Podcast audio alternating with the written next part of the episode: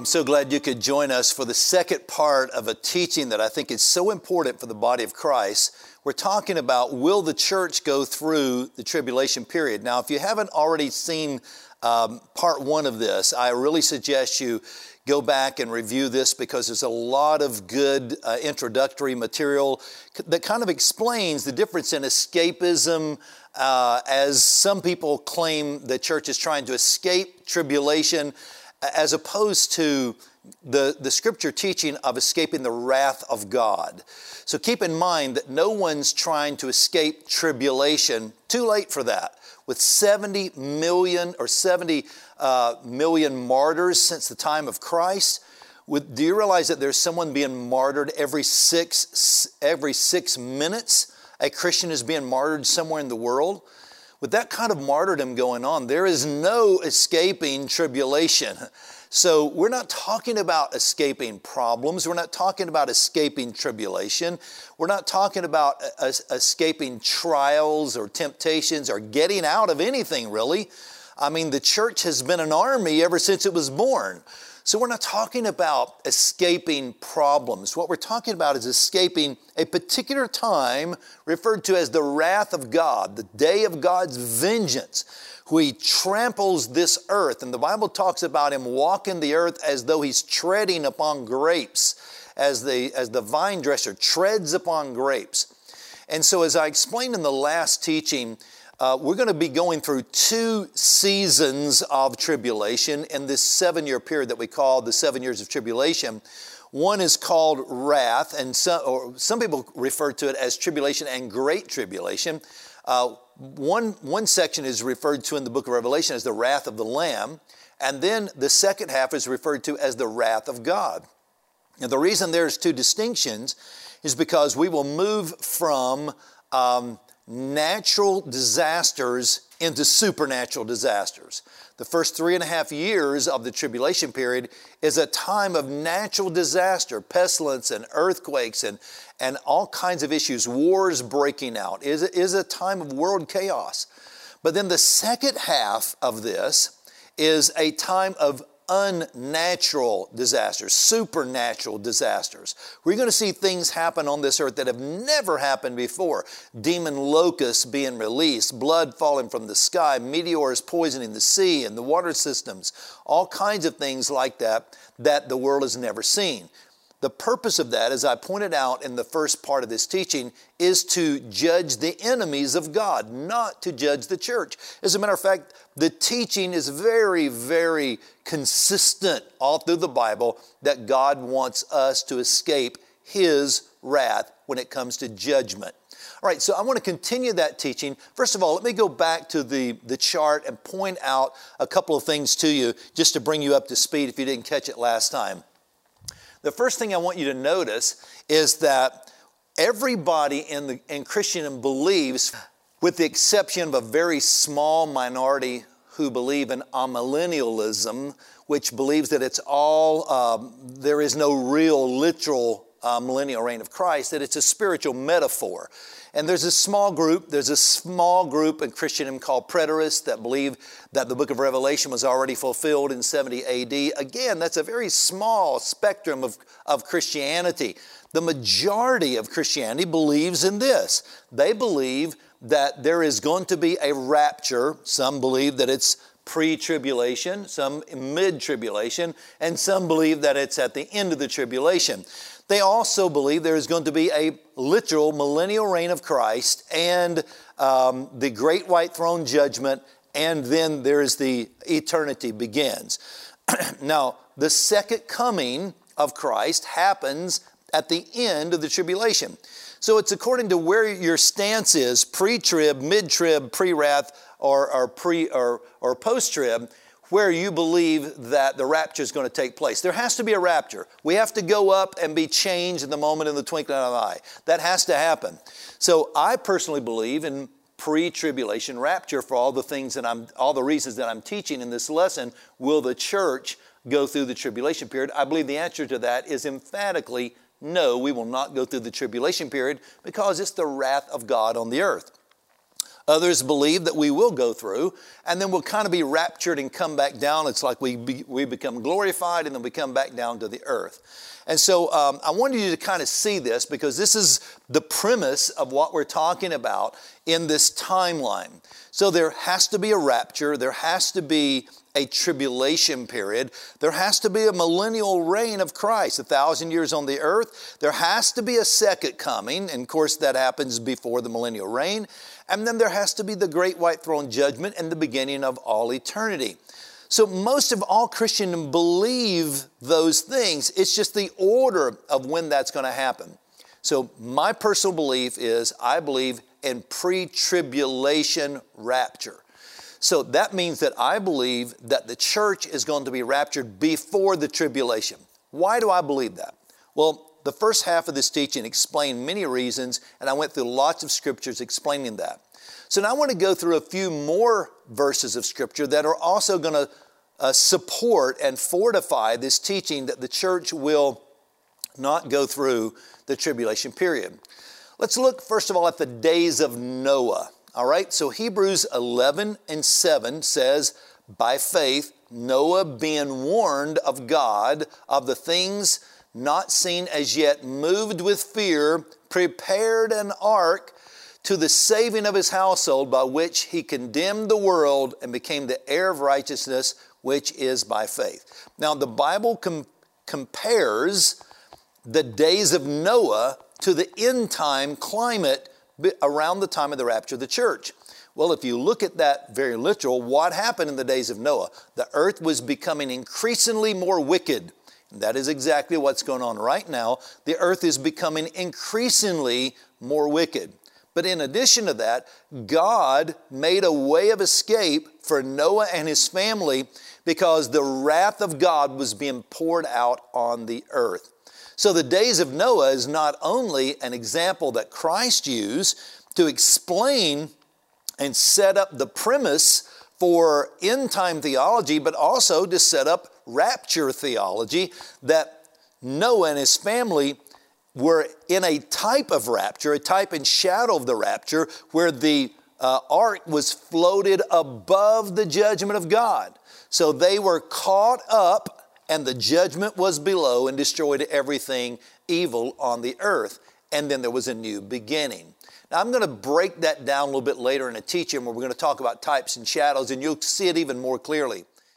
I just want to say thank you to all of our ministry partners who help us take the gospel around the world and train pastors and leaders around the world.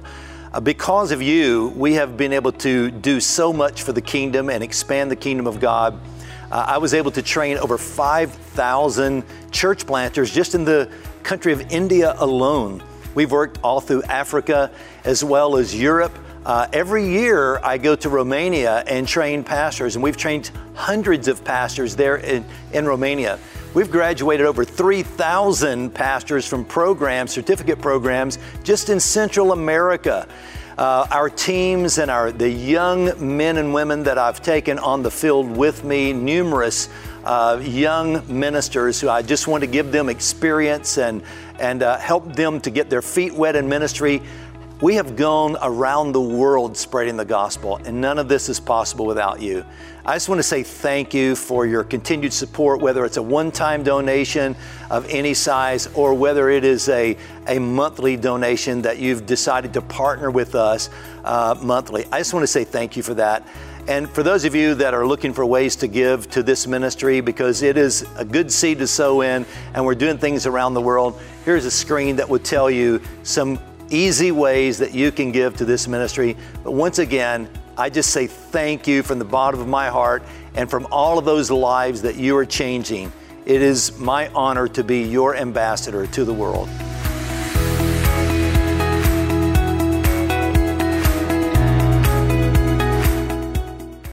Another example that Christ uses is as it was in the days of Lot. So in the days of Lot, without going into the diatribe that most people go into talking about the homosexuality and all the issues that were going on in Sodom and Gomorrah, I just want to tell you it was an evil time where people were practicing lewd living, lascivious living, and it was off the charts. It was an unprecedented time of sexual immorality, but also violence and greed, all kinds of other things set the tone. Not just the sexual immorality, but all kinds of things set the tone for the days of Lot. Now, in the days of Lot, I want to read from Genesis chapter 19, verse 17, where it begins to talk about God's deliverance of Lot from the wrath of God that was to come upon Sodom and Gomorrah. So in Genesis 19, verse 17, it says, "So it came to pass when they had brought them outside that he said, 'Escape for your life. Do not look behind you or stay anywhere in the plain. Escape to the mountains lest you be destroyed.' And Lot said, 'Please, no, my lords.'" And he's talking to the angels who came to deliver them. "Indeed, now your servant is, if he's found favor in your sight, and you have increased your mercy, which you've shown to us by saving our lives. I cannot escape to the mountains. Something evil will overtake me and I will die there," he says. In verse 20, he says, "See, there's this small little town, this little city that is so small that it's not much to even, take into account." He says, "Let me flee to there." And they said, "Okay, because you have found favor with us, we will not overthrow that little city." It was a city called Zoar. And then he says in verse 22, "Hurry and escape there, for I cannot do anything until you arrive there." Therefore, the name of the city was called Zoar, which means insignificant. Now, notice what the angel said. "I cannot let judgment come until you're safe. I cannot do anything. I cannot call down the fire of God, the wrath of God on Sodom and Gomorrah until you are completely out of here and you are safe." Now, that's interesting to me that not only did God rescued them before the wrath actually began. And that is a very strong argument for a pattern of the rapture preceding the time of tribulation on the earth. Well, it's not just the days of Lot and the days of Noah. How about the children of Israel escaping from Egypt in the book of Exodus? "For the Lord will pass through," he says in Exodus chapter 12, verse 23, "For the Lord will pass through to strike the Egyptians, and when he sees the blood on the lintel and on the two doorposts, the Lord will pass over you and," listen to this, "not allow the destroyer to come into your house to strike you." Now, again, that was a type and shadow. The Passover was a type and shadow of Jesus. It was a type and shadow of the cross, the blood of Jesus. They took the blood of a lamb and they put it on the doorpost. And what's interesting is where they put it on the doorpost, on the top and on the sides. He could have just said to put it on the top, but it was a portrait of the cross. It was a portrait of when Christ's blood will be on his head and it will be on his feet, because, see, the blood on the top of the doorpost dripped down to the ground. So you see four blood stains on the door, the top, the bottom on the ground, and the two sides, which was a portrait of Jesus dying on the cross. We has the blood on his head, the nails in his hands, and the nails in his feet. So as a type and shadow of not only the cross, not only death, conquering death, but also God bringing wrath on and judgment upon the Egyptians who were the enemies of Israel, and he's going to allow them to escape before that happens because of the blood. That is another very clear picture in Scripture where God's wrath was not poured out on his people, and he made a way of escape for them. But it doesn't stop there. I mean, there's many, many other cases. For instance, how about Rahab, who is delivered from death in Jericho? Now, Jericho is the first city to be conquered. The Lord even said that you can't even take a gold coin out of Jericho. You can't even bring any cloth out of Jericho. God was going to completely destroy it as a type of tithe of the promised land, something that was offered to God. But not only that, God was destroying the enemies of Israel so that they could occupy the land. But the Bible says in Hebrews 11, verse 30, "By faith, the walls of Jericho fell down after they were encircled for 7 days, but by faith the harlot Rahab did not perish with those who did not believe, for she had received the spies in peace. In other words, Rahab's belief in God is what saved her from the wrath of God when Jericho was completely destroyed. And of course, she has a great story in the Bible, becoming the great-great-great-grandmother of King David. So she becomes a huge part of the Davidic line later on as she marries into the tribe of Judah. So God has provided a way of escape. Now, not only that, the Bible says during the time of the tribulation that God is also going to provide a way of escape for the Jewish people. Now in Daniel chapter 11, verse 41, it says, "He shall enter the glorious land, and many countries shall be overthrown, but these shall escape from his hand, Edom, Moab, and the prominent people of Ammon." He's talking about when the Antichrist comes into the land, that they're going to flee to the mountains and be saved. Not only that, there is a group of Jewish people that are sealed in their foreheads by the knowledge of God. They're protected during the tribulation period, because you see, the part of the tribulation period is to turn the Jewish people back to Messiah, to see who Messiah truly is and turn their hearts back. And so the Bible says in the book of Revelation chapter 7, verse 3, "Do not harm the earth, the sea, or the trees till we have sealed the servants of our God in their foreheads." So again, he says we're sealing this 144,000 Jewish people who become a sign and a wonder. And not only that, they are raptured. This 144,000 Jewish people are actually raptured in the middle of the tribulation period. And that is the sign that turns all the Jewish people back to the Messiah. When they see these... Now, why does the Bible say that they're sealed on their forehead? Well, I don't think that it's a literal seal, but I do believe that it is knowledge. Their eyes are open. I believe that 12,000 from all the tribes will begin to say, "Jesus is the Messiah." And they're going to see a distinction between those who have now started claiming that Jesus is Messiah and the Jewish people who are rejecting that message. I believe all the trips to Israel, I'll be leading a trip to Israel this year. And I believe that all the trips to Israel where they're hearing the gospel message, the Jewish people, the guides that are there, that are taking all these Christian groups around, they're hearing the gospel message continually. I believe that's part of God's plan for sealing the foreheads of these 144,000 Jewish evangelists. And I believe that when their knowledge is sealed, and or their foreheads are sealed with the knowledge of Christ, and then they are raptured off of the earth. You see, one of the misconceptions when people are talking about the raptures, they think the rapture is a single event. And the rapture is not a single event. There are many raptures in the Bible. We're only talking about the rapture of the church.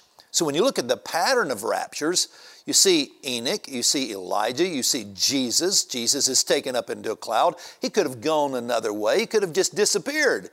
But no, the Bible says that he was taken up into a cloud and said, "This same Jesus that you've seen taken from you will in like manner return."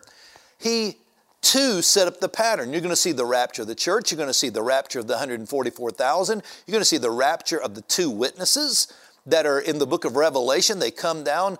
Many people believe that's Enoch and Elijah, or some people say Moses and Elijah. They're going to come down and witness. They're going to do miracles. They're going to call fire down from heaven. They're going to stop the rain. They're going to do all of these mighty miracles. They're going to be killed.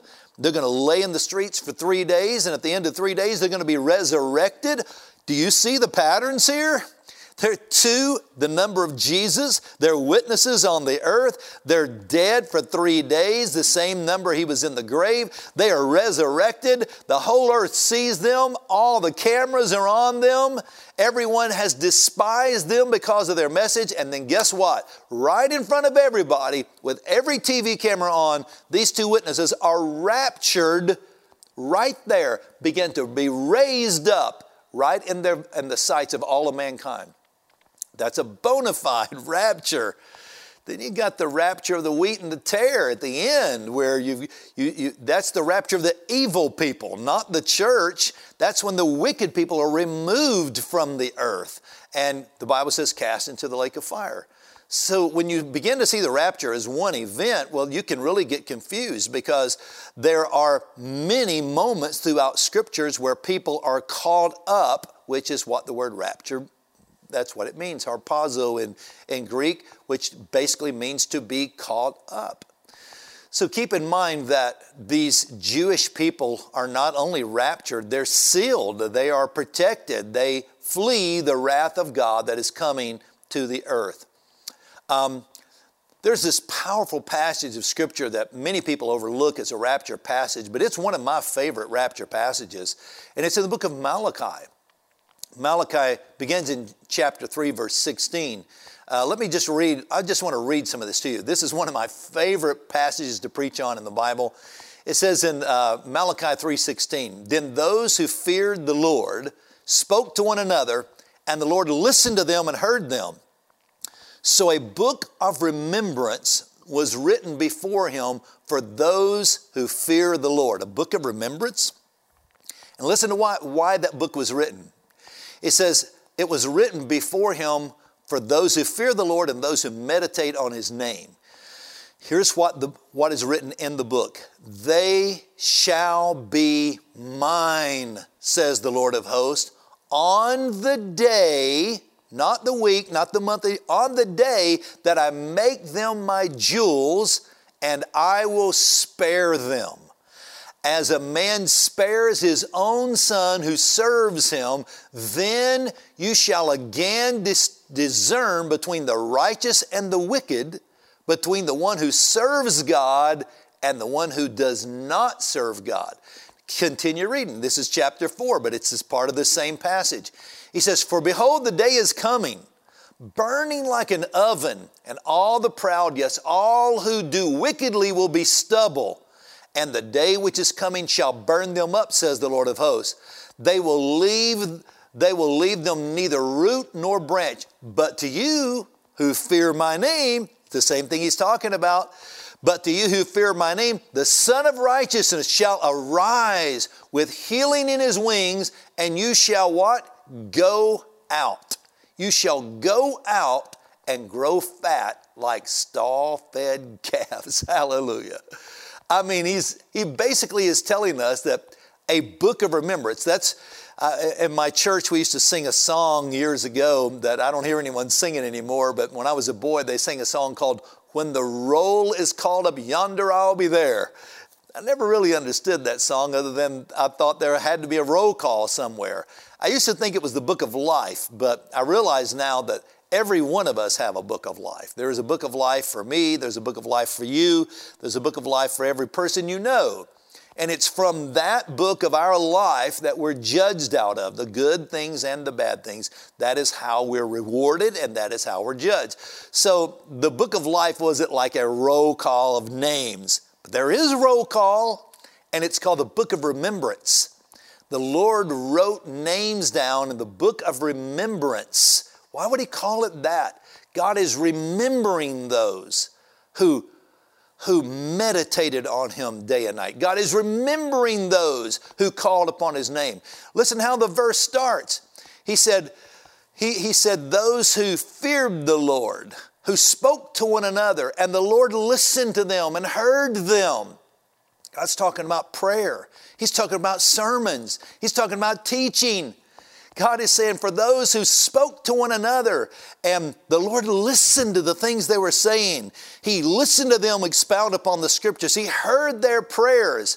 Those are the ones who fear the Lord, who meditate on his name day and night. They shall be mine. Hallelujah. They shall be mine, the Lord says, on the day that I will make them my jewels and spare them as a father spares his son.